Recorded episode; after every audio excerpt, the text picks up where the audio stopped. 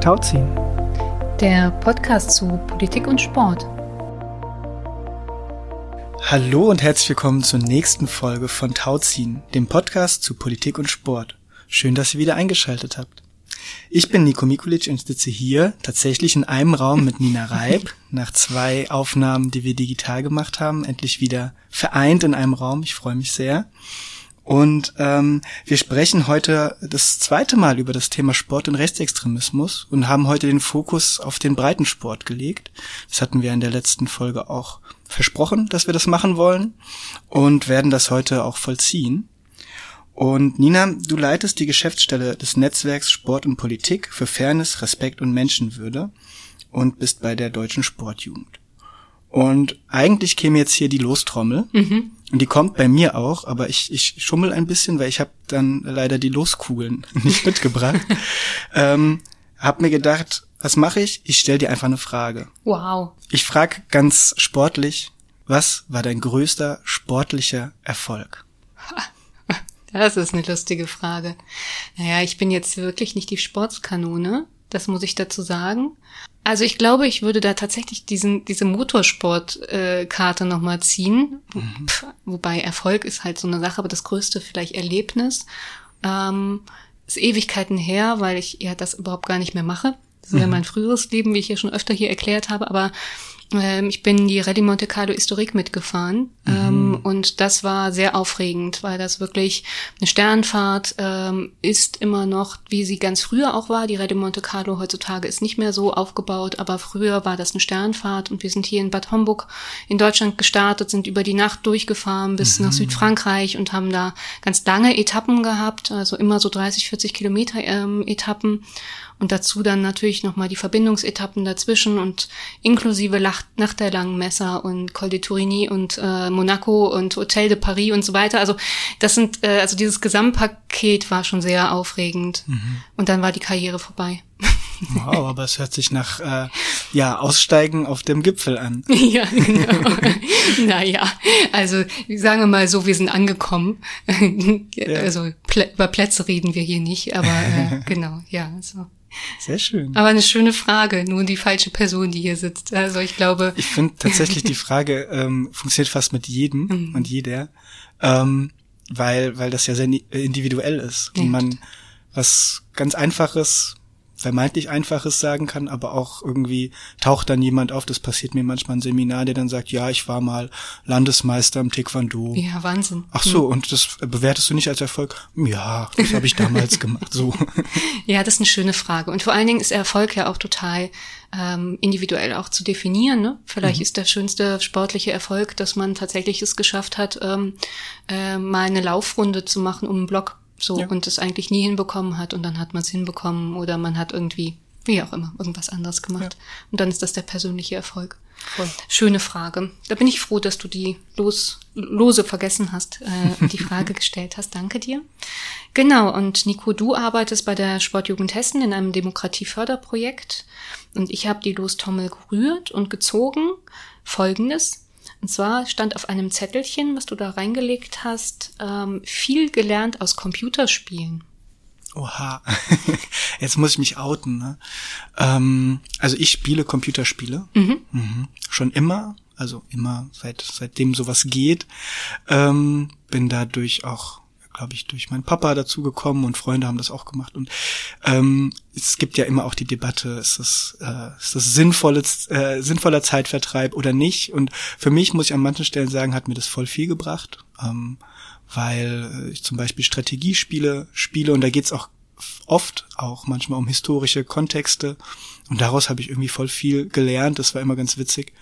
Mit meinem besten Kumpel äh, haben wir dann immer gesagt, so, ach ja, stimmt, das hatten wir, haben wir bei Civilization, so heißt das Spiel, ah, haben wir das gelernt, wo die Pyramiden erbaut wurden oder sowas oder äh, was für was für Weltwunder es gibt. Mhm. Klingt toll. Ja, Schön. Macht auch weiterhin Spaß, wenn man mal Zeit hat. Das ist ja mhm, heutzutage ja, das ist, eher das Problem. Das ist das Erwachsenenleben, ne? Dass mhm. es dann so die Wochenenden dann plötzlich zum Durchzocken doch nicht da sind, ne? Nee. Mhm. Aber es gibt richtig viel Ärger. ja, schön. Civilization, oder? Mhm. So. Ja. Ja, mhm. Gut. Gucke ich mir mal an. Werde ich nicht spielen, aber ich guck's mir mal an. Sehr gut. Ja, du hattest eben schon schon ähm, ja eingeleitet, dass wir in der letzten Folge uns ganz intensiv mit Sport und Rechtsextremismus auseinandergesetzt haben. Da haben wir eher so drauf geschaut auf ja, was ist eigentlich Rechtsextremismus und ähm, wo finden wir da auch besonders die Phänomene im Moment und dann haben wir mal so auf Kampfsport und Fußballfanszenen und Hooligans mhm. und so weiter geguckt und auch was dagegen gemacht wird. Mhm. Und dann haben wir aber entschieden, dass wir dann doch noch mal ähm, eine zweite Folge direkt danach machen wollen. Das finde ich total cool, dass wir das machen ähm, und uns Zeit nehmen, dann noch mal weiter einzutauchen mhm. und uns da auch noch mal anders äh, zu nähern auf einer anderen Ebene. Du hast ja schon gesagt, eher der Breitensport, eher mal so den Verein auch in den Blick nehmen. Richtig. Ähm, und auch so allgemein die Gesellschaft. Genau, und ähm, das mag jetzt für den einen oder anderen ein großer Sprung sein, weil man ja oft, wenn man jetzt über Rechtsextremismus im Sport nachdenkt, viel an das denkt, was wir letzte in der letzten Folge besprochen haben, also Hooliganismus, äh, Kampfsport-Events und und ähnliches. Aber ähm, wenn wir uns das mal anschauen, dann wissen wir ja auch, haben wir, wir haben ja auch die Mitte-Studie zitiert, dass ähm, menschenfeindliche, menschenverachtende Einstellungen einfach auch in einer breiten, ähm, in der breiten Gesellschaft auch vertreten sind. Und dementsprechend treten sie natürlich auch in Sportvereinen auf. Und ähm, man kann sich mal so ein paar Sachen vor Augen führen, die in den letzten Jahren passiert sind, um zu wissen, dass eben auch der Breitensport ähm, und auch der kleine Sportverein in Kontakt kommt mit Rechtsextremisten. Da gibt es natürlich, ich sag mal, fanale oder oder groß, ja schlimme schlimme Attentate. Ähm, und Anschläge wie etwa der die Ermordung von Walter Lübcke, der der Mordanschlag äh, in Hanau, der rassistische Mordanschlag in Hanau ähm, oder auch der ähm, der Anschlag in Wächtersbach, wo ein wo auch ein Mensch, der im Schützenverein ist, äh, mit seiner Waffe auf einen, einen Asylbewerber geschossen hat. Das war in Hessen auch. Das ne? war auch, das sind jetzt alles genau, das sind alles Fälle aus Hessen, die ich hier aufzähle. Und ich habe aber auch, ähm, das sind natürlich jetzt die großen Dinge, die passieren. Und, und bei allen Fällen waren auch ähm, Sportvereinsmitglieder ähm, Täter. Richtig, genau. Also das waren alles Menschen, die über Schützenvereine ähm, auch aktiv waren und ähm, sich dort bewegt haben. Ähm, das ist aber jetzt nicht ähm, das sind nicht, sind nicht die einzigen Felder, wo das auftritt, sondern ich habe mir einfach mal in unserer Recherche hier ein bisschen die Monitoring-Berichte vom Beratungsnetzwerk Hessen angeschaut und dann gefiltert nach Sport. Und da findet man ganz viel zum Thema, also äh, rassistische Beleidigungen am Spielfeldrand, Schmierereien, ähm, auch gewalttätige äh, Übergriffe, antisemitische Übergriffe ähm, und all das kann man natürlich auch und sollte man und muss man dem rechtsextremen Spektrum zuordnen und sind alles Kennzeichen dafür, dass es eben auch im Breitensport, auch im Sportverein ähm, zu rechtsextremen Vorfällen, Taten auch kommen kann. Ja. Ja, das ist ähm, gut, dass du das nochmal so einführst, weil oft denkt man ja, wie du das schon gesagt hast, das sind nur so besondere Fälle mhm. und so Einzelfälle. Das mhm. wird ja auch immer gerne so dargestellt und es sind ja auch Einzelfälle, aber sie sind in der Breite dann nicht mehr so einzeln. Sie sind dann schon doch regelmäßig und da muss man natürlich schauen, auf was guckt man. Schaut man dann eben auf diejenigen, die dann auch Täter werden und mhm. wirklich auch ähm, Schlimmes machen. Mhm. Äh, oder schaut man auf Einstellungen, äh, Einstellungsmuster, mhm. Einstellungen von den Personen. Ähm, und das heißt noch nicht, dass daraus eine Tat wird, aber es kann daraus eine Tat werden. Also Gedanken, Einstellungsmuster ähm, von Menschen können halt eben die Brücke bauen, ähm, dann auch wirklich ähm, schlimme Sachen zu machen, An mhm. Anschläge oder ähm, ja Gewalt. Ähm, äh, auszuüben. Ähm, so und das äh, sollte man schon auch im Blick halten. Und wenn wir dann sehen, ähm, dass da in Sportvereinen auch Menschen sind, die diese Haltung haben, diese Einstellungsmuster haben, sollten wir, glaube ich, auch ähm, zumindest sehr aufmerksam sein und das nicht verdrängen. Und da wollen wir heute drüber sprechen. Richtig, genau. Und vor allen Dingen auch ähm, ein bisschen einen Blick aufs Umfeld werfen, also was passiert äh, in Sportvereinen, was passiert in deren Umfeld und auch, ähm, was ich wichtig finde an der Stelle, oft sind ja diese Einstellungen äußern sich ja hin und wieder oder oft auch in Aussagen mhm. oder in, ähm, in Beschimpfungen oder ähnlichen. Und die, der, das Momentum, dass diese, ähm, dass diese Äußerungen einfach unwidersprochen im Raum bleiben, das hat eine unglaubliche Kraft. Und ich glaube, da schauen wir auch gleich am Anfang nochmal drauf und dann im späteren Teil unseres Podcasts, unseres Gesprächs kommen wir auch nochmal auf die Beratungsarbeit rund um Rechtsextremismus im Sportverein. Genau, also das ist auch ganz wichtig, dass wir da nochmal schauen, was kann man machen und was ähm, äh, und wer ist da vielleicht auch Ansprechpartner, Ansprechpartnerin. Ähm, mhm. So, ähm, das machen wir. Wir haben uns aber vorher nochmal vorgenommen, trotzdem, auch wenn wir das letzte Mal schon die Mitte-Studie angedeutet haben und auch ein bisschen geklärt haben, schon was zum Beispiel dieses Phänomen von gruppenbezogener Menschenfeindlichkeit ist und so weiter. Also bitte da nochmal nachhören. Äh, und wir setzen hier auch nochmal einen Link rein äh, für all diejenigen, die das nochmal nachlesen möchten. Es sind ja vielleicht auch nicht für alle so ähm, geläufige Bezeichnungen mhm. und deshalb auch ein bisschen komplex. Das wissen wir sehr gut. Ähm, nicht, nichtsdestotrotz haben wir das letzte Mal schon so ein bisschen drüber gesprochen und auch eben diese Mitte-Studie angedeutet. Und ähm, ich fände es jetzt, glaube ich, ganz schön, wenn wir uns da nochmal ähm, auch in Bezug auf Breitensport mhm. uns mal anschauen, was da rausgefunden worden ist. Ähm, also ich sage schon auch immer äh, bei ähm, ja Vorträgen oder ähm, anderen Gelegenheiten, ähnliches wie du jetzt auch gesagt hast, wenn man weiß, dass es einen gewissen Prozentsatz an Menschen mit rechtsextremen Einstellungen in der Bevölkerung gibt, dann werden die Menschen auch irgendwie äh, im Sportverein sein, weil es mhm. einfach so viele Sportvereine gibt, ähm, dann ist einfach die Chance groß, dass das ähnlich ist. Und so sage ich das auch äh, immer, dass äh, wenn man weiß, dass in bestimmten Regionen äh, rechtspopulistische oder rechtsextreme Parteien zu einer bestimmten Stärke gewählt werden, dann kann man davon ausgehen, dass zumindestens äh, äh, verhältnismäßig mhm auch ähnliche äh, Stimmungen in vielen Sportvereinen sind. Nicht in allen, aber eben dann in dem Durchschnitt. Und darüber sprechen wir. Wir sprechen ja über den Durchschnitt ähm, mhm. eines Sportvereins und da gibt's natürlich auch immer die Ausnahmen, die sich klar positionieren oder sehr klar auch ähm, gerade antirassistische Arbeit oder Integrationsarbeit leisten und sich da sehr abgrenzen und es nicht einfach haben, eventuell auch, je nachdem in welchen Umfeldern sie tätig sind.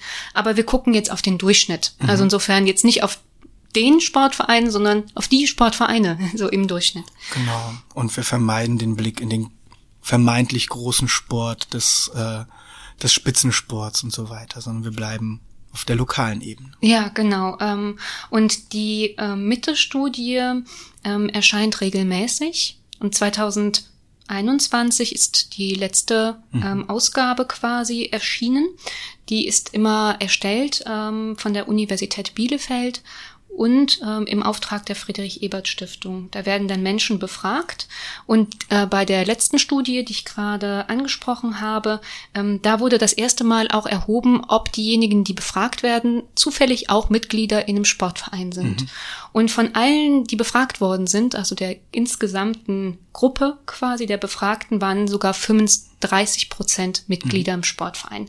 Also das ist schon eine hohe Zahl. Und mhm. da konnte man dann nochmal schauen und unterscheiden, wie sind denn die Antworten auf die Fragen, die dort gestellt worden sind, also wie sehen die aus bei Menschen mit Vereinsmitgliedschaft mhm. und welche, die eben nicht im Verein sind. Und das ist eben spannend, um mhm. nochmal drauf zu schauen und zu, ähm, zu gucken, was ist denn da vielleicht ähm, an Themen besonders stark vorhanden, vielleicht auch wo es weniger was stark vorhanden mhm. in den Sportvereinen.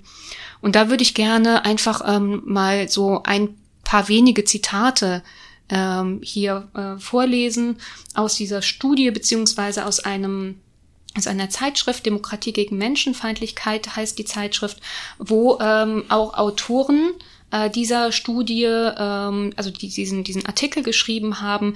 Ähm, und zwar ähm, haben, waren da Mitautoren von diesem Artikel, aus dem ich jetzt zitiere, Hannes Delto und Andreas Zick. Und das sind auch diejenigen, die den, das Kapitel ähm, geschrieben haben in der mhm. Mitte-Studie. Und ähm, da würde ich Folgendes gerne ähm, so hervorheben. Vielleicht eine Vorbemerkung noch. Ähm, da wurde unter anderem auf die Dimension von Rechtsextremismus geschaut. Und ähm, da gibt es sechs Dimensionen ähm, mhm. von Rechtsextremismus. Und ähm, das sind zum Beispiel Dimensionen wie ähm, dann äh, Fremdenfeindlichkeit, Antisemitismus, Befürwortung einer rechtsgerichteten Diktatur und Verharmlosung des Nationalsozialismus. Mhm. Und bei diesen äh, vier von sechs Dimensionen ähm, kann man sagen, dass die Antworten von Menschen mit Vereinszugehörigkeit ähm, eher ähm, weniger zustimmend waren als ohne ähm, Mitgliedschaft. Also eher tendenziell äh, weniger Zustimmung ja. äh, für so etwas wie Befürwortung einer rechtsgerichteten Diktatur. Ähm, allerdings ähm, gab es dann auch noch zwei weitere Dimensionen und die klingen sehr kompliziert. Ich erkläre mhm. auch gleich, was dahinter steckt. Die eine ist chauvinistische Ansichten mhm. und die andere sind sozialdarwinistische Ansichten. Mhm. Ich erkläre kurz, was das ist, ähm, um da jetzt nicht irgendwie zu viel Verwirrung ähm, zu ähm, produzieren. Chauvinismus bedeutet eigentlich relativ einfach eine extreme Form des Patriotismus oder Nationalismus. Mhm. Das ist Chauvinismus, also extreme Form des Nationalismus. Ich kürze es mal ab. Und Sozialdarwinismus ähm, heißt, dass da äh, nach diesem Prinzip das Recht des Stärkeren gilt. Mhm. Und vielleicht haben auch einige noch im Ohr Sozialdarwinismus Charles Darwin. Mhm. Ähm, das war ja ein Wissenschaftler im 19. Jahrhundert und auf äh, Grundlage seiner Überlegungen und einer, ich sag mal, Weiterinterpretation, sehr vorsichtig ausgedrückt im NS, sind dann auch Eugenik und Rassenhygiene entstanden. Mhm. Und das war eigentlich eine ähm, sagen wir, ideologische Grundlage äh, für so etwas wie Holocaust, aber eben auch für die Ermordung äh, von Menschen mit Behinderung in, äh, im NS oder auch Zwangssterilisation von ganz vielen Frauen. Ähm, und heute ist das auch noch so ein Grundprinzip von Rechtsextremismus. Und es trifft heute eher, also vor allen Dingen Menschen, die wohnungslos sind zum Beispiel oder Menschen mit einer Behinderung. Also es werden einfach Gruppen abgewertet mhm. ähm, oder Sozialhilfeempfänger werden dann als Sozialschmarotzer zum Beispiel benannt. Mhm. Das ist auch ein äh, Syndrom ähm, quasi von, von Rechtsextremismus oder eine Einstellung. Nun denn, also es gibt eben chauvinistische Ansichten und sozialdarwinistische Ansichten und da muss man sagen, dass es bei Sportvereinsmitgliedern dort eine stärkere Zustimmung gibt. Hm. Und das sind dann so zwei Aufgabenfelder, denen man sich dann widmen sollte. Wobei, ich möchte da hm. dann noch kurz sagen, das ähm, ist ein großen Unterschied. Ja, du wolltest nur, was wolltest du ein? Ich glaube, ich, ich weiß, worauf du hinaus Ja, es gab einen großen Unterschied zwischen Männern und Frauen. Mhm. Das finde ich total spannend. Ja. Das, das, wolltest du einwerfen, ja. ne? Ja, genau. Ähm, ja, du kennst die ja natürlich auch super gut, äh, die Studie und kennst all die Sachen. Genau. Also es ist tatsächlich so, dass ähm, Frauen viel weniger dem zustimmen und mhm. Männer viel mehr. Also Männer ähm, stimmen viel mehr diesen chauvinistischen und sozialdarwinistischen Ansätzen äh, zu Männer, die in Sportvereinen mhm. sind. Das heißt, sie sind dann schon sehr deutlich überdurchschnittlich mhm. vertreten mit diesen Ansichten. Und das ist dann anschlussfähig an so Sportthemen wie Männlichkeit im Sport, mhm. also Männlichkeiten mhm. im Sport, wie auch sowas wie Wettbewerb, ne? Also wenn da so Nationalismus übersteigert oder ja. auch ich bin was Besseres als andere oder ich bin genetisch besser als andere, so, ja. ne? Also diese Vorstellung, Konkurrenz ist sehr anschlussfähig, Dominanz auch mhm. und ähm, so geschlossene Gruppen. Man nennt das oft auch homogene Gruppen, die das nochmal bestärken. Mhm. Das sind dann so ähm, so Dinge, wo man dann nochmal vielleicht drauf gucken könnte. Ähm, so ja. ähm, über welche Sportvereine sprechen wir, wie sehen die so aus? Ähm, und äh, wie sind da vielleicht auch die Verhältnisse zwischen Männern und Frauen? Mhm. Wobei man das aber nicht genau übertragen kann. Also das heißt nicht, dass nicht auch Frauen diese Einstellungen haben können und auch vielleicht nicht auch mal überdurchschnittlich. Ja, ne? so. Absolut. Ja, vielleicht noch ein, ein, ein Thema, das da reinfällt, für, für mich auch noch so Hierarchisierung, also mhm. irgendwie hinnehmen oder oder einfordern von gewissen Hierarchien äh, aufgrund von also aufgrund von, von vermeintlicher Überlegenheit und so, das passt ja auch total da rein. Ähm, ja, danke, dass du das auch nochmal reingebracht hast. Ich fand das auch ein sehr interessantes Ergebnis der Studie. Mhm. Ähm, oder der, der, das ist ja quasi nochmal eine Studie, die zu der Mitte-Studie gemacht wurde. Ähm, und ich würde gerne noch anschließen, das war jetzt ein Teil und die Mitte-Studie hat aber auch nochmal ähm, diese äh, Syndrome der gruppenbezogenen Menschenfeindlichkeit angeguckt. Mhm. Das ist ja nochmal ein bisschen was anders. Also die Dimension des Rechtsextremismus und die gruppenbezogene Menschenfeindlichkeit. Ja. Ich mache es nicht zu kompliziert, aber ich möchte da nur noch ähm, Folgendes sagen, ähm, dass da die äh, Männer, die befragt worden sind, ähm, auch in der Mitte-Studie, ähm, viel häufiger Vorurteile haben als Frauen. Und da gab es auch schon vor der Mitte-Studie andere Studien von Hannes Delto und da wurde ganz klar gesehen, dass zum Beispiel ähm, Vorurteile im Bereich Homosexualität sehr stark waren zum Beispiel. Mhm. Und das möchte ich schon nochmal ähm, auch an dieser Stelle äh, betonen. Man kann aber auch sagen, und das möchte ich auch dazu mhm. sagen, mhm. ähm, dass Vereinsmitglieder allgemein eher kulturelle Vielfalt befürworten, ähm, toleranter sind im Allgemeinen und sich auch äh, mehr mit der Demokratie identifizieren als Menschen, die nicht im ähm, Sportverein sind. Und ich finde, das sollte man auch dazu sagen. Es geht also nicht nur um Bashing, sondern es geht einfach darum, das zu überprüfen und sich anzuschauen, äh, und ich lade da alle ein, äh, die Mittelstudie auch ähm, sich mal durchzulesen, zumindest mhm. diesen, dieses äh, Kapitel. Ähm, das ist auch jetzt frei zugänglich, erhältlich äh, als Download und der Link ist wie immer in den Shownotes. Super, ja, total gut. Ähm, und auch der letzte äh, Twist, den du nochmal mhm. gemacht hast, weil natürlich reden wir jetzt über ein Thema, das natürlich unglaublich Defizit beladen ist und natürlich auch empörend ist, dass, dass wir in Deutschland überhaupt äh, überhaupt noch das, das Thema haben, mhm. äh, wenn wir uns unsere Geschichte anschauen.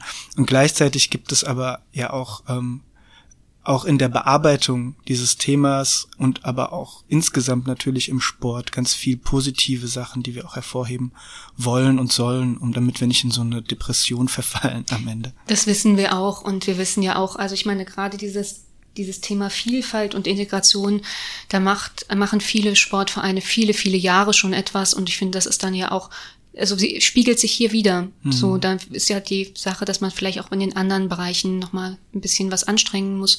Frauenförderung zum Beispiel. Zum Warum Beispiel. nicht? Ja, ähm, spannend. Wir haben gesagt, wir gucken nicht nur auf die Mitte-Studie, mhm. ähm, sondern du hast auch dir mal eine Studie von, ich glaube, Benjamin Genau, Kerst Benjamin Kerst, mhm. das äh, von der Hochschule Düsseldorf. Und ähm, der hat ein, ein spannendes Forschungsprojekt, das sie dort betreiben. Da geht es um Radikalisierung oder eben Nicht-Radikalisierung über den Sport oder in verschiedenen zivilgesellschaftlichen Organisationen. Und ähm, er hat im Gegensatz zu, äh, zu der Mitte-Studie, die ja eine, eine quantitative Studie ist, wo eben ähm, Zahlen ausgewertet mhm. werden, hat er eine qualitative Studie gemacht, also er ist tatsächlich zu Schützenvereinen in dem Fall gegangen und war dort über einen längeren Zeitraum auch vor Ort, hat Menschen interviewt und hat ähm, sich angeschaut, was, ähm, was in diesem Bereich äh, passiert, ob sich dort Menschen irgendwie es leichter fällt, sich zu radikalisieren oder eben schwerer, also ob es, ob es quasi ähm, Indikatoren gibt in den, in den Schützenvereinen, in denen er war, ähm, die es Menschen leichter machen, abzudriften in eine radikale Grundhaltung oder dass es eben, dass es eben die Chance gibt, sich dort zu festigen und in, über eine Gemeinschaft ähm, vielleicht resistenter zu sein mhm. gegen, ähm, gegen solche Themen. Und ähm, ich mache das jetzt kurz und ich will auch, glaube ich, vor allen Dingen die Ergebnisse präsentieren, die ich ähm, für, ähm, für relevant halte für alle Sportarten, weil das für mich an der Stelle nicht schützenspezifisch ist. Und er hat ähm, in seinen in seiner Untersuchung rausgefunden, ähm, dass es eine Normalisierung geben kann von rechten Gedankengut in Sportvereinen. Und zwar ähm, beschreibt er das so, dass es eben, dass es eben eine Grundhaltung gibt von einer Offenheit vielleicht, die erstmal viele Menschen den Zugang ermöglicht zu Sportvereinen und dementsprechend auch eine Meinungsvielfalt existiert. Ähm, und gerade in Sportarten, die vielleicht etwas konservativer besetzt sind, wo, ähm, wo es, ähm, wo es vielleicht auch klare Hierarchien gibt, ähm, passiert es öfter, dass Aussagen getätigt werden, die er und auch andere Menschen, die natürlich diese Studie begleitet haben, dem rechten Spektrum zuordnen würden. Und wie ich es ganz am Anfang gesagt habe, bleiben solche Aussagen manchmal wieder äh, unwidersprochen. Mhm. Sie bleiben im Raum, sie sind da, es gibt keine, keine Gegenwehr. Ähm, oder es passiert, dass, ähm, dass Menschen, die aus dem rechtsextremen Spektrum kommen, Parteien wie dem Dritten Weg angehören oder anderen Organisationen, auf Vereinsfesten auftauchen und das hingenommen wird oder sogar akzeptiert wird, ähm, auch dort keine Gegenrede geleistet wird. Und da spricht er von Normalisierungstendenzen, also die Haltungen, die dort präsentiert werden, die vielleicht auch ganz offensichtlich auf T-Shirts getragen werden, ähm, die von einschlägigen Nazi-Marken sind oder ähnliches, ähm, oder eben die Aussagen, die menschenfeindlich sind, die andere Menschen degradieren, ähm, die auch teilweise zu Gewalt aufrufen, wenn die wenn die nicht wenn es da keine Gegenrede gibt, dann führt es dazu, dass das als als ähm, ja als normal in mhm. Anführungsstrichen mhm. wahrgenommen wird und eben ähm, noch nicht als extrem oder als problematisch. Mhm. Und einen spannenden spannende Schlussfolgerung, die er hat, die ich jetzt gerade zitieren würde, ähm, ist ähm, er sagt, nur Fälle von offensichtlicher verbaler oder psychischer Gewalt, äh, physischer Gewalt werden als problematisch erachtet.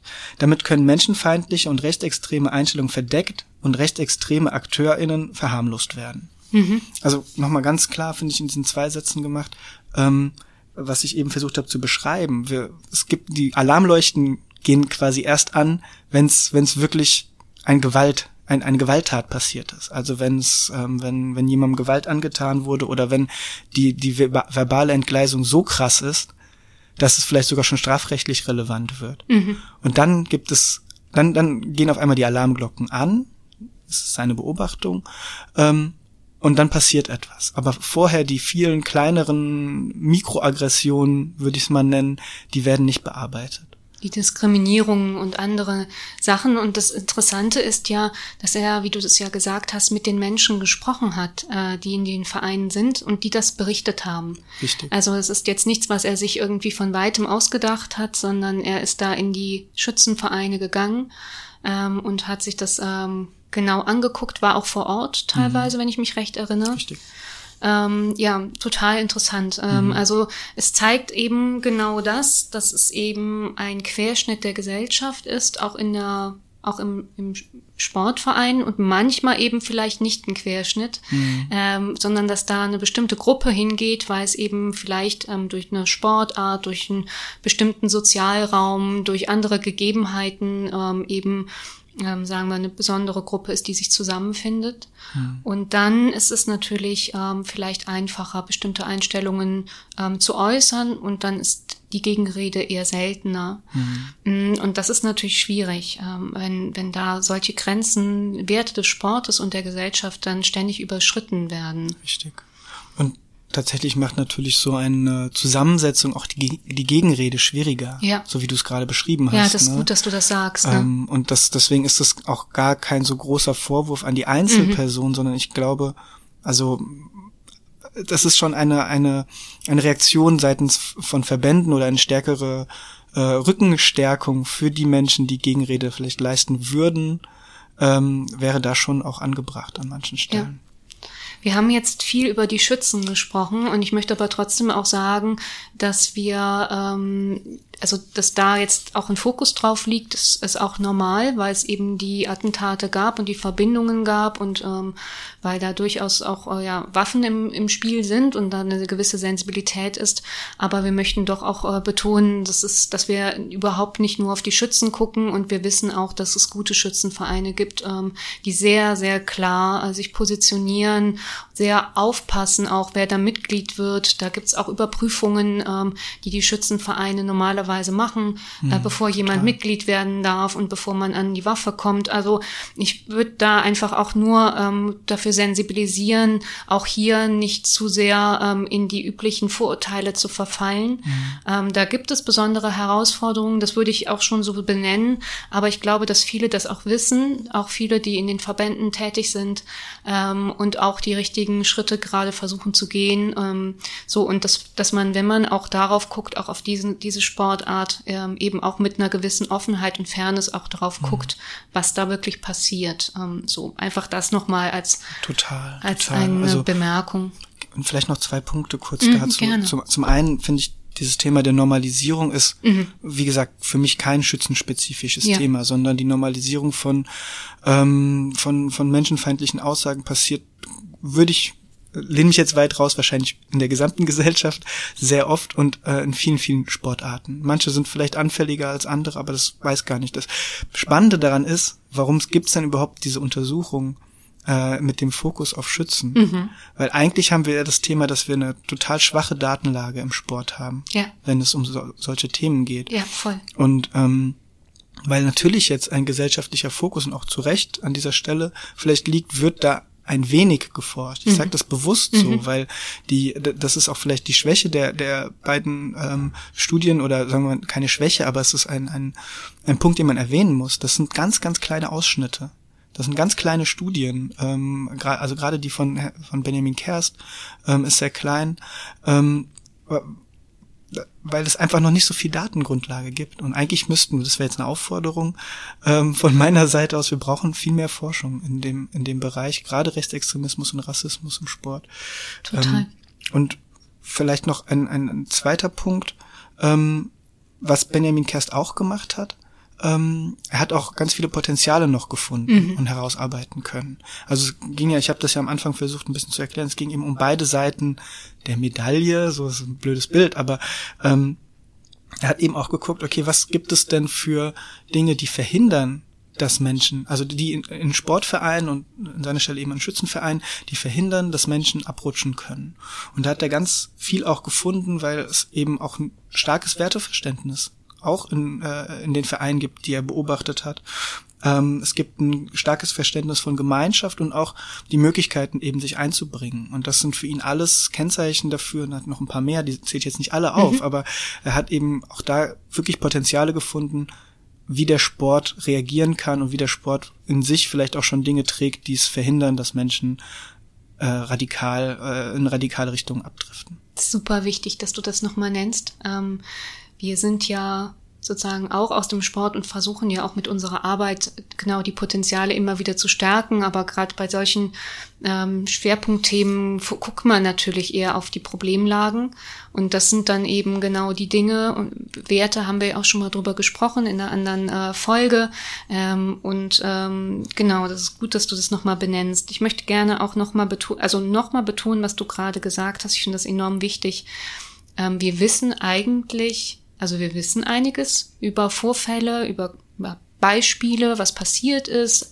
Wir haben diese Studien, die uns Anhaltspunkte geben. Wir haben logisches Denken, dass man sich eben auch vorstellen kann, dass eben die Einstellungen überall vertreten sind und so weiter. Aber wir wissen schlussendlich relativ wenig. Mhm. Es gibt wenige Studien, ähm, die sich allgemein mit dem Thema Rechtsextremismus auch auseinandersetzen, ähm, über diese, die wir gerade genannt haben.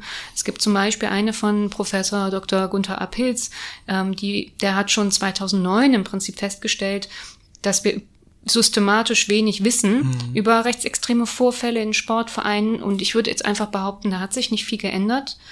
Und ähm, ich habe eine kleine Hoffnung, ähm, dass da vielleicht auch Mittel bereitstehen werden zukünftig für dieses Thema, ähm, weil es im Koalitionsvertrag ähm, der, äh, der Fraktionen, die in der Bundesregierung sind, in der Parteien, ähm, da gibt es ähm, einen Hinweis, ähm, und zwar wurde dort rein verhandelt in den Koalitionsvertrag, dass es ein neues Bundesprogramm gegen Rechtsextremismus und Menschenfeindlichkeit mhm. im Sport geben soll.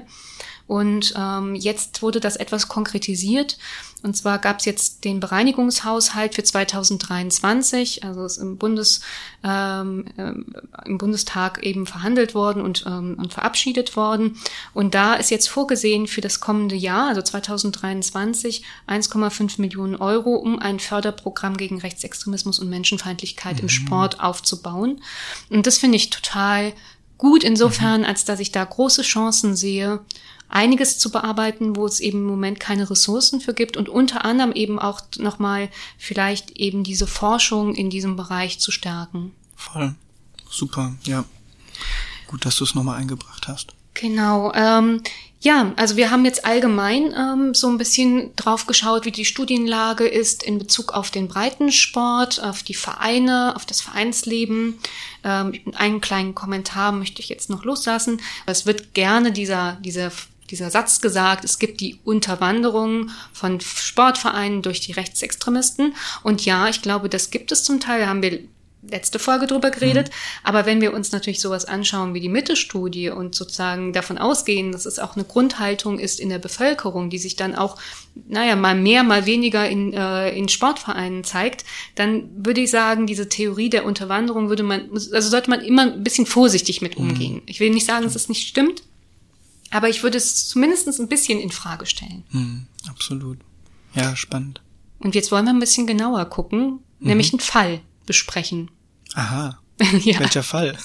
Ach na ja, also es ist kein wirklicher Fall. Also schlussendlich geht's äh, geht's darum. Ich würde einfach gerne ein bisschen aus deiner Praxis erfahren, Nico, weil mhm. du arbeitest ja, wie ich immer am Anfang sage, in einem Demokratieförderprojekt. Das ist so unsere äh, Einführung.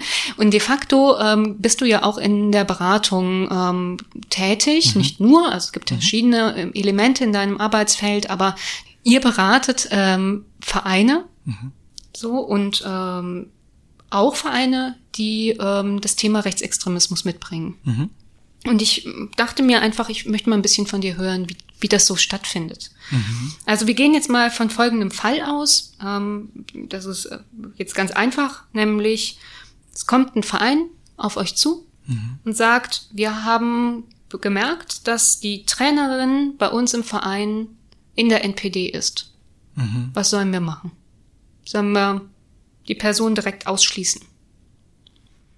Ja, dann ist es vorbei. dann ist es vorbei, erledigt und das Thema ist durch. Genau, ne? Deckel so, drauf. Deckel drauf. Akte zu. Nein, also ne, nein, auf jeden Fall ist das, glaube ich, ein, ein Mittel. Ich glaube, wir würden sagen, das ist die Ultima Ratio, ein Ausschluss. Ich erkläre gleich warum. Ähm, wenn dieser Verein auf uns zukommen würde, auf mich zukommen würde, dann ähm, würde ich natürlich erstmal ein paar Nachfragen stellen. Mhm. Ich würde erstmal erfahren wollen, wie, wie steht's um den Verein? Wer spricht da mit mir? Ist es der Vereinsvorsitzende? Ist es ein besorgtes Elternteil? Ist es jemand von ganz außen, der gar nichts mit dem Verein zu tun hat und davon erfahren hat? Ich glaube, das ist äh, an der Stelle total wichtig zu erfahren, wer gibt mir da einen Auftrag oder mhm. wer möchte mir da einen Auftrag geben. Ähm, dann würde ich, glaube ich, auch nochmal fragen, wie ist der Verein konstituiert? Äh, gibt es da einen Vorstand? Wie ist der aufgestellt? Ist der aktiv oder ist der im Schlafmodus oder so? Das passiert ja auch.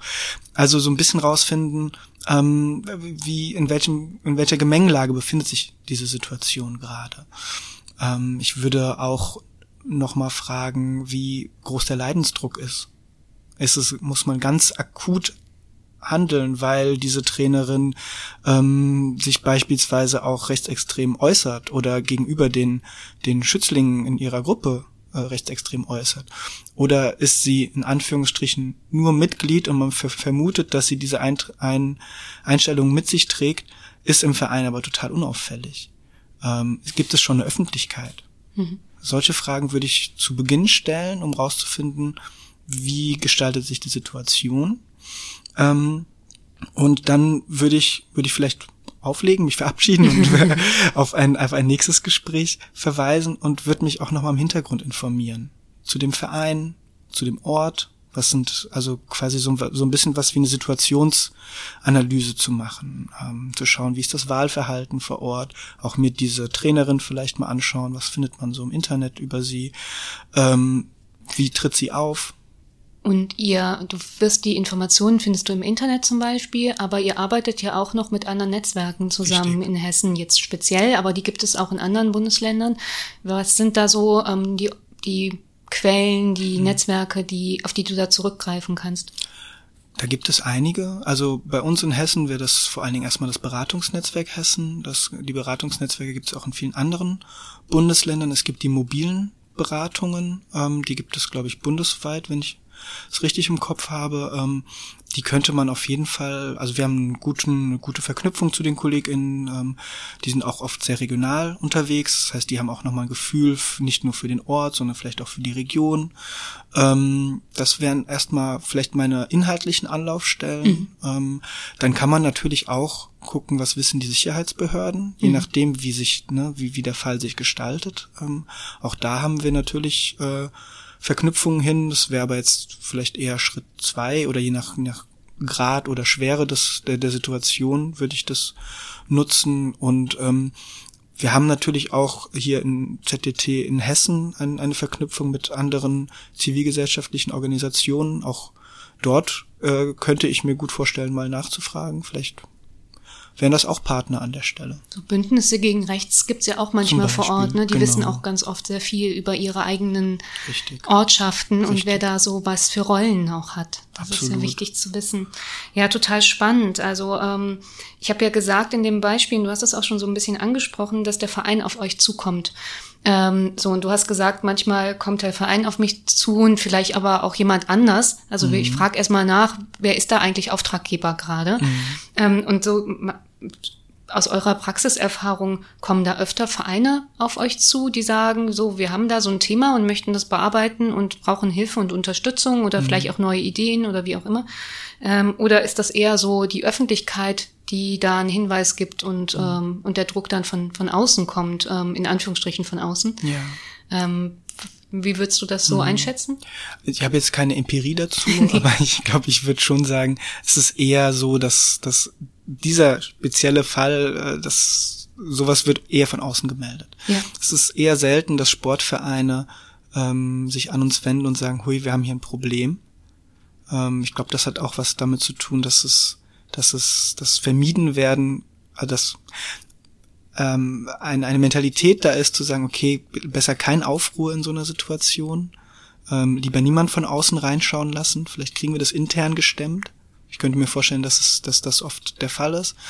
Ähm, und genau, es ist eher so, wie du es beschrieben hast, dass vielleicht von außen etwas kommt, vielleicht fällt es jemanden auf, der ähm, ähm, der in der Anti, Anti-Rechtsextremismus-Szene unterwegs ist ähm, oder jemand aus einem Bündnis, wie du es benannt hast, fällt das auf und diese Person wendet sich an uns und dann müssen wir schon gucken, wer ist unsere Auftraggeber. Mhm. Also in der Situation wäre es dann der Fall, dass wir erstmal die Information hätten, auch trotzdem noch mal so ein bisschen uns informieren rundherum und dann ähm, an, an den Verein herantreten würden über den über den Vorstand. Mhm.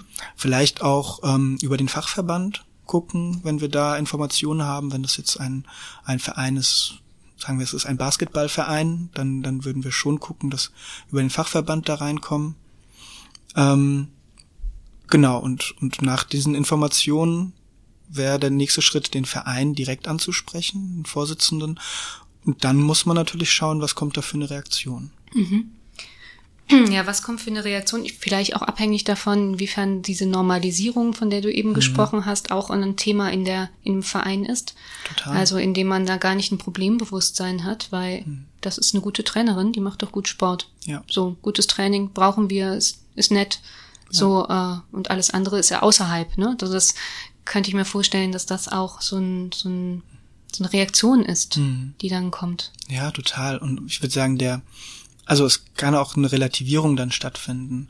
Wie du sagst, das ist eine gute Trainerin, die macht doch nur Sport oder ähm, wenn die jetzt wegbricht, dann hat unser Team überhaupt keine Trainerin. Das macht niemand.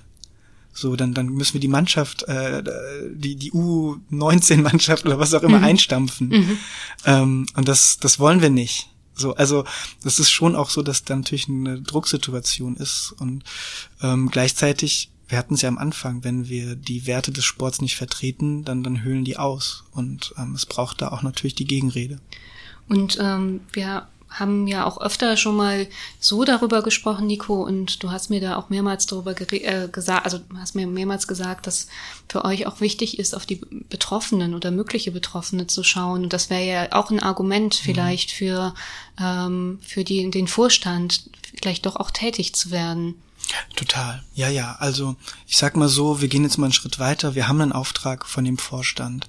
Dann ähm, wäre es natürlich für uns wichtig zu gucken, wer ist da involviert in diese Situation. Ähm, und die betroffene Perspektive ist für uns äh, hochrelevant. Vielleicht gab es ja sogar einen Vorfall. Ähm, und vielleicht gibt es jemand, der angegriffen wurde, verbal oder oder anders, anderweitig, dann ist diese Person natürlich für uns, steht die im Fokus, weil die geschützt werden muss. Und weil es für diese Person einen Weg geben muss, damit, also weil wir sie begleiten könnten Mhm. Ähm, vielleicht gibt es auch eine Gruppe von Menschen, die sich angegriffen fühlt. Und ähm, für uns sind immer die Menschenrechte ein Bezugsrahmen. Und diesen Bezugsrahmen versuchen wir auch relativ schnell, wenn wir Zeit haben, also wenn, wenn wir die Möglichkeit haben, einen längeren Prozess aufzufalten, äh, diesen Bezugsrahmen versuchen wir auch schnell im Verein zu etablieren. Ähm, damit, damit klar wird, was, was passiert, wenn solche Äußerungen genannt werden. Das sind Recht Menschenrechtsverletzungen. Da, das ist nicht einfach mal so gesagt. Und wenn ähm, eine Person, eine Trainerin, ich sag jetzt mal Mitglied in einer rechtsextremen Partei ist und aber tatsächlich im Verein gar nichts dazu sagt, also sie mhm. macht keine Wahlpropaganda, macht in Anführungsstrichen nur Sport. Also wir wissen ja, dass das eine sehr schwierige mhm. äh, Formulierung ist, weil wir ja immer sagen, dass es ja nichts Unpolitisches gibt sozusagen, aber wir behaupten jetzt einfach mal, sie äußert sich gar nicht zu gesellschaftspolitischen Themen, zu politischen Themen mhm. kommt, macht die Übungen, macht sie korrekt und geht wieder. Mhm. Wer kann denn da trotzdem noch betroffen sein in, in so einem Sportverein? Also ich glaube, dass da potenziell ja auch noch mehr Leute betroffen sein können, ohne dass da, dass die Person wirklich was sagt.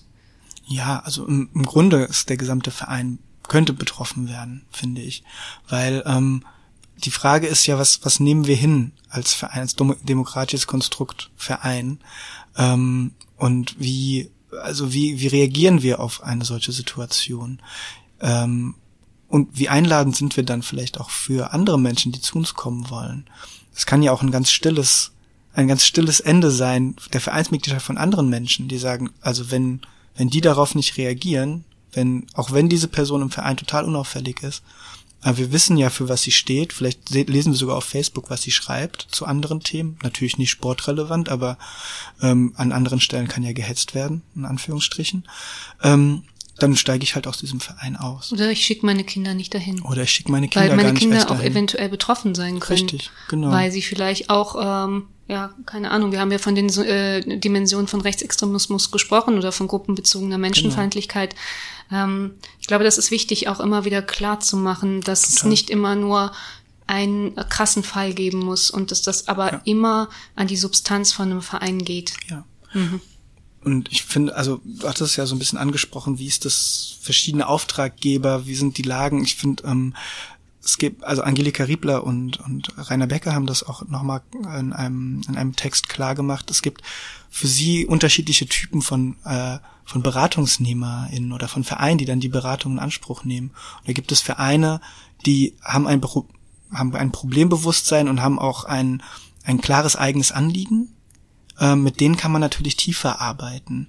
Da könnte man dann zum Beispiel sich mal die Satzung wirklich hervornehmen und gucken, was steht denn da. Und wenn da gar nichts steht zum Thema äh, Vereinszweck, außer wir betreiben Sport und sind parteipolitisch neutral, ähm, dann kann eben ein, ein Ziel einer Beratung auch sein, das zu stärken und mhm. zu gucken, was sind eigentlich unsere Werte und was, wenn wir von Toleranz sprechen, was steht denn dahinter? Und ähm, das der, dieser Fall führt dann dazu, dass der Verein auf Dauer auch sprachfähiger ist in solchen Situationen. Das muss ja nicht immer, das kann ja auch mal eine äh, eine, eine andere Äußerung sein oder es gibt es gibt Probleme aus äh, mit Mobbing im, in, im Team oder so ähm, und dann ist der Verein, aber wenn die Werte geklärt sind, wenn es klar ist, in welchem, wo bewegen wir uns hier, die TrainerInnen sind auch sensibilisiert, dann ist der Verein gestärkter für die Zukunft. Und es gibt einen zweiten Typ, den, mhm ähm, die beiden beschreiben. Das ist eher so das, ähm, das hattest du vorhin gefragt, wenn was von außen kommt. Also wenn, wenn wir gar nicht den Auftrag vom Verein kriegen, sondern wir holen uns den Auftrag vom Verein, weil wir wissen, da muss gehandelt werden. Ähm, das ist, da ist es natürlich trotzdem wichtig zu agieren. Und da ist natürlich erstmal das Thema Sensibilisierung eine Frage oder zu gucken, ähm, was kann man akut machen ähm, in, in, der Situation. Ähm, sind vielleicht Bildungsmaßnahmen auch erstmal eine, eine Option. Mhm. Ähm, also es, ne, es, es, es hängt wirklich sehr stark davon ab, wie stark ist der Auftrag, den wir kriegen. Ja. Das ist wichtig zu sagen, weil oft ja auch die Haltung von außen ist, da muss jetzt was gemacht werden. So, aber da, da müssen die Menschen natürlich auch mitziehen. Äh, ja, und das ist auch ihre Entscheidung, ob sie mitziehen oder nicht. Sie müssen dann aber auch mit den Konsequenzen natürlich ähm, dann umgehen, die ja. dann äh, eventuell kommen. Ich würde ja. das Beispiel jetzt noch mal ein bisschen verstärken. Oha.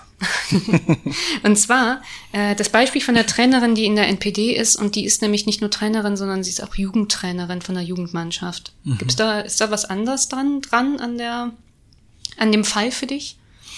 Ähm, ich finde schon natürlich ähm, sind ja junge Menschen auch eher beeinflussbar, vielleicht noch in ihren Einstellungen. Jetzt spinne ich weiter und sie ist da vielleicht auch, äh, gilt als Vorbild äh, durch ihre Trainerinnenrolle.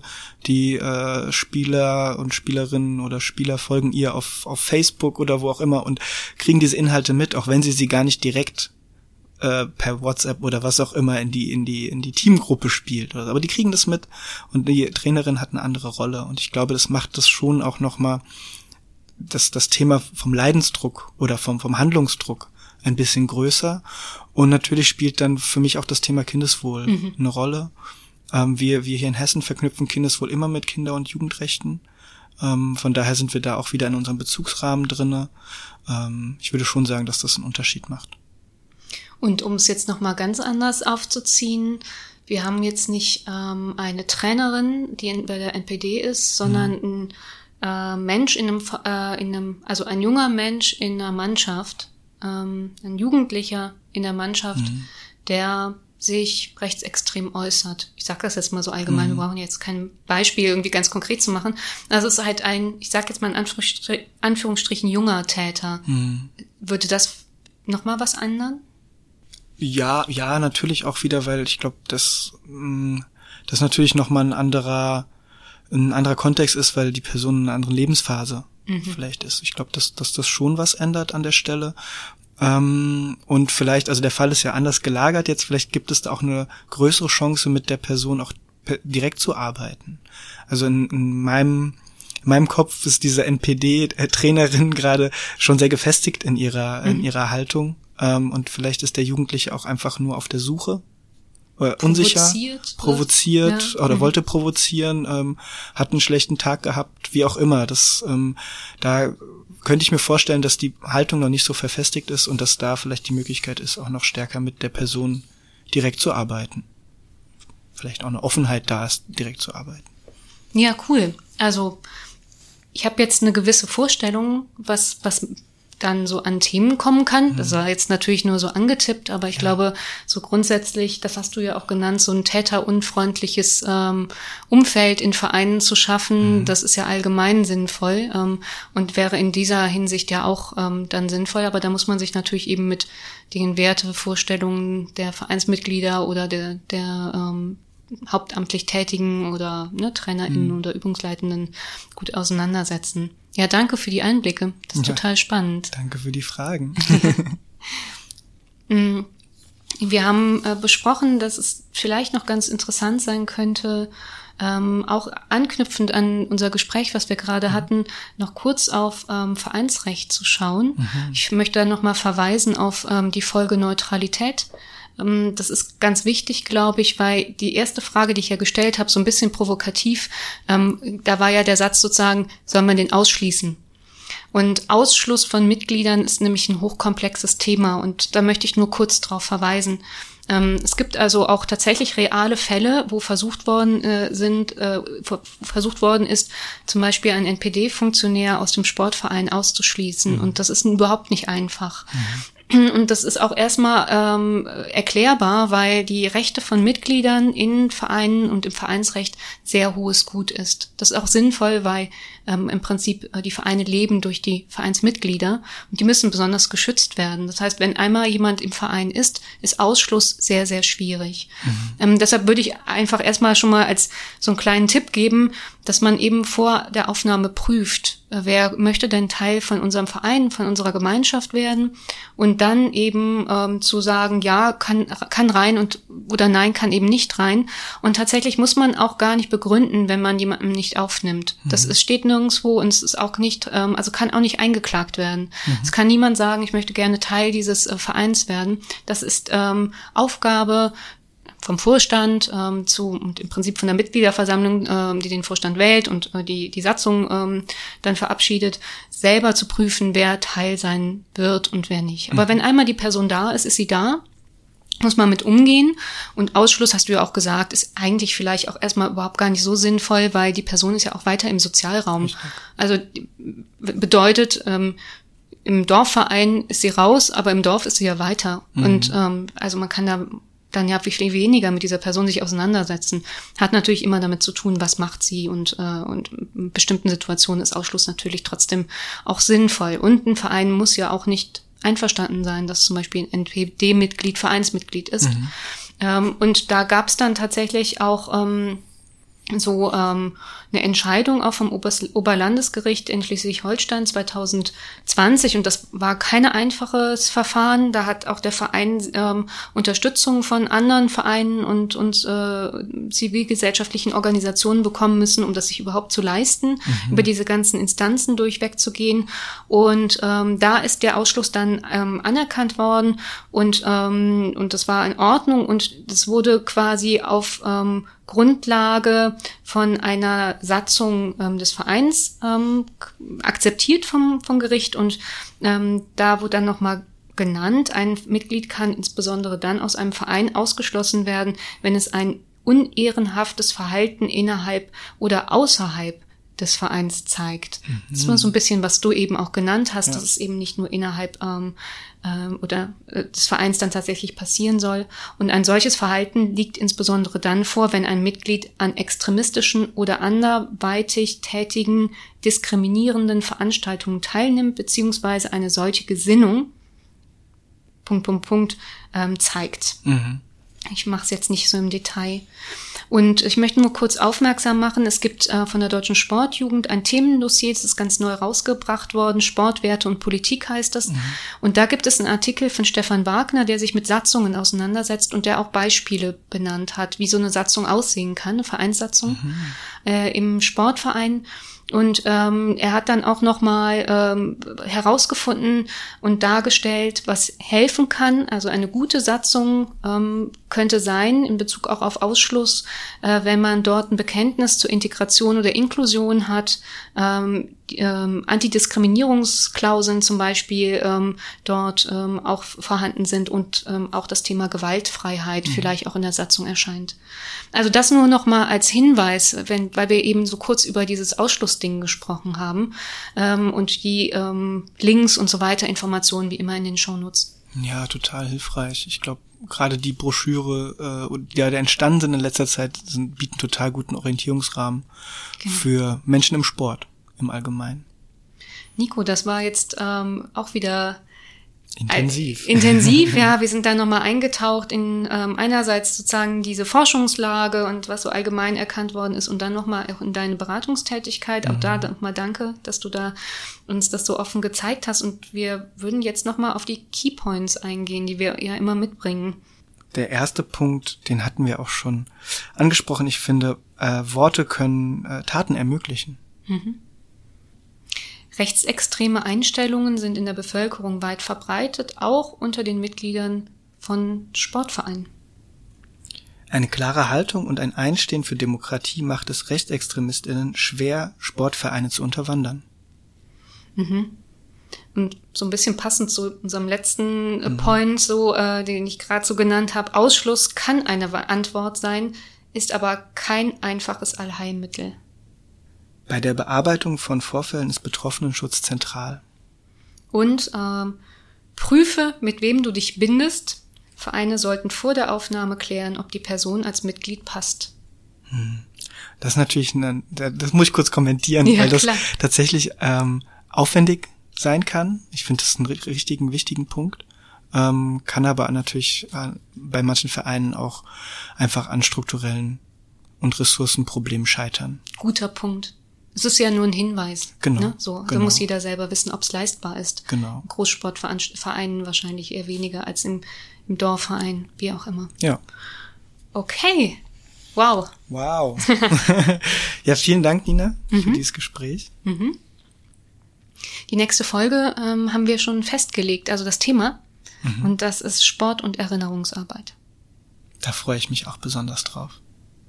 Ja, danke für das Gespräch. Hatte ich schon gesagt. Ich wünsche dir einen schönen Abend noch und den Zuhörern viel Spaß beim Zuhören. Bis bald. Ja, danke auch. Wie immer war es spannend und informativ. Für mich besonders spannend heute. Viel gelernt. Wir hätten auch immer noch viel mehr zum Thema zu sagen. Ihr könnt euch das schon vorstellen. Ihr habt ja auch schon öfter zugehört und wisst es. Ähm, aber wer sich noch mehr einlesen möchte, wir sammeln wie immer ganz, ganz viele Links und Informationen in den Show Notes. Ähm, da könnt ihr reinschauen.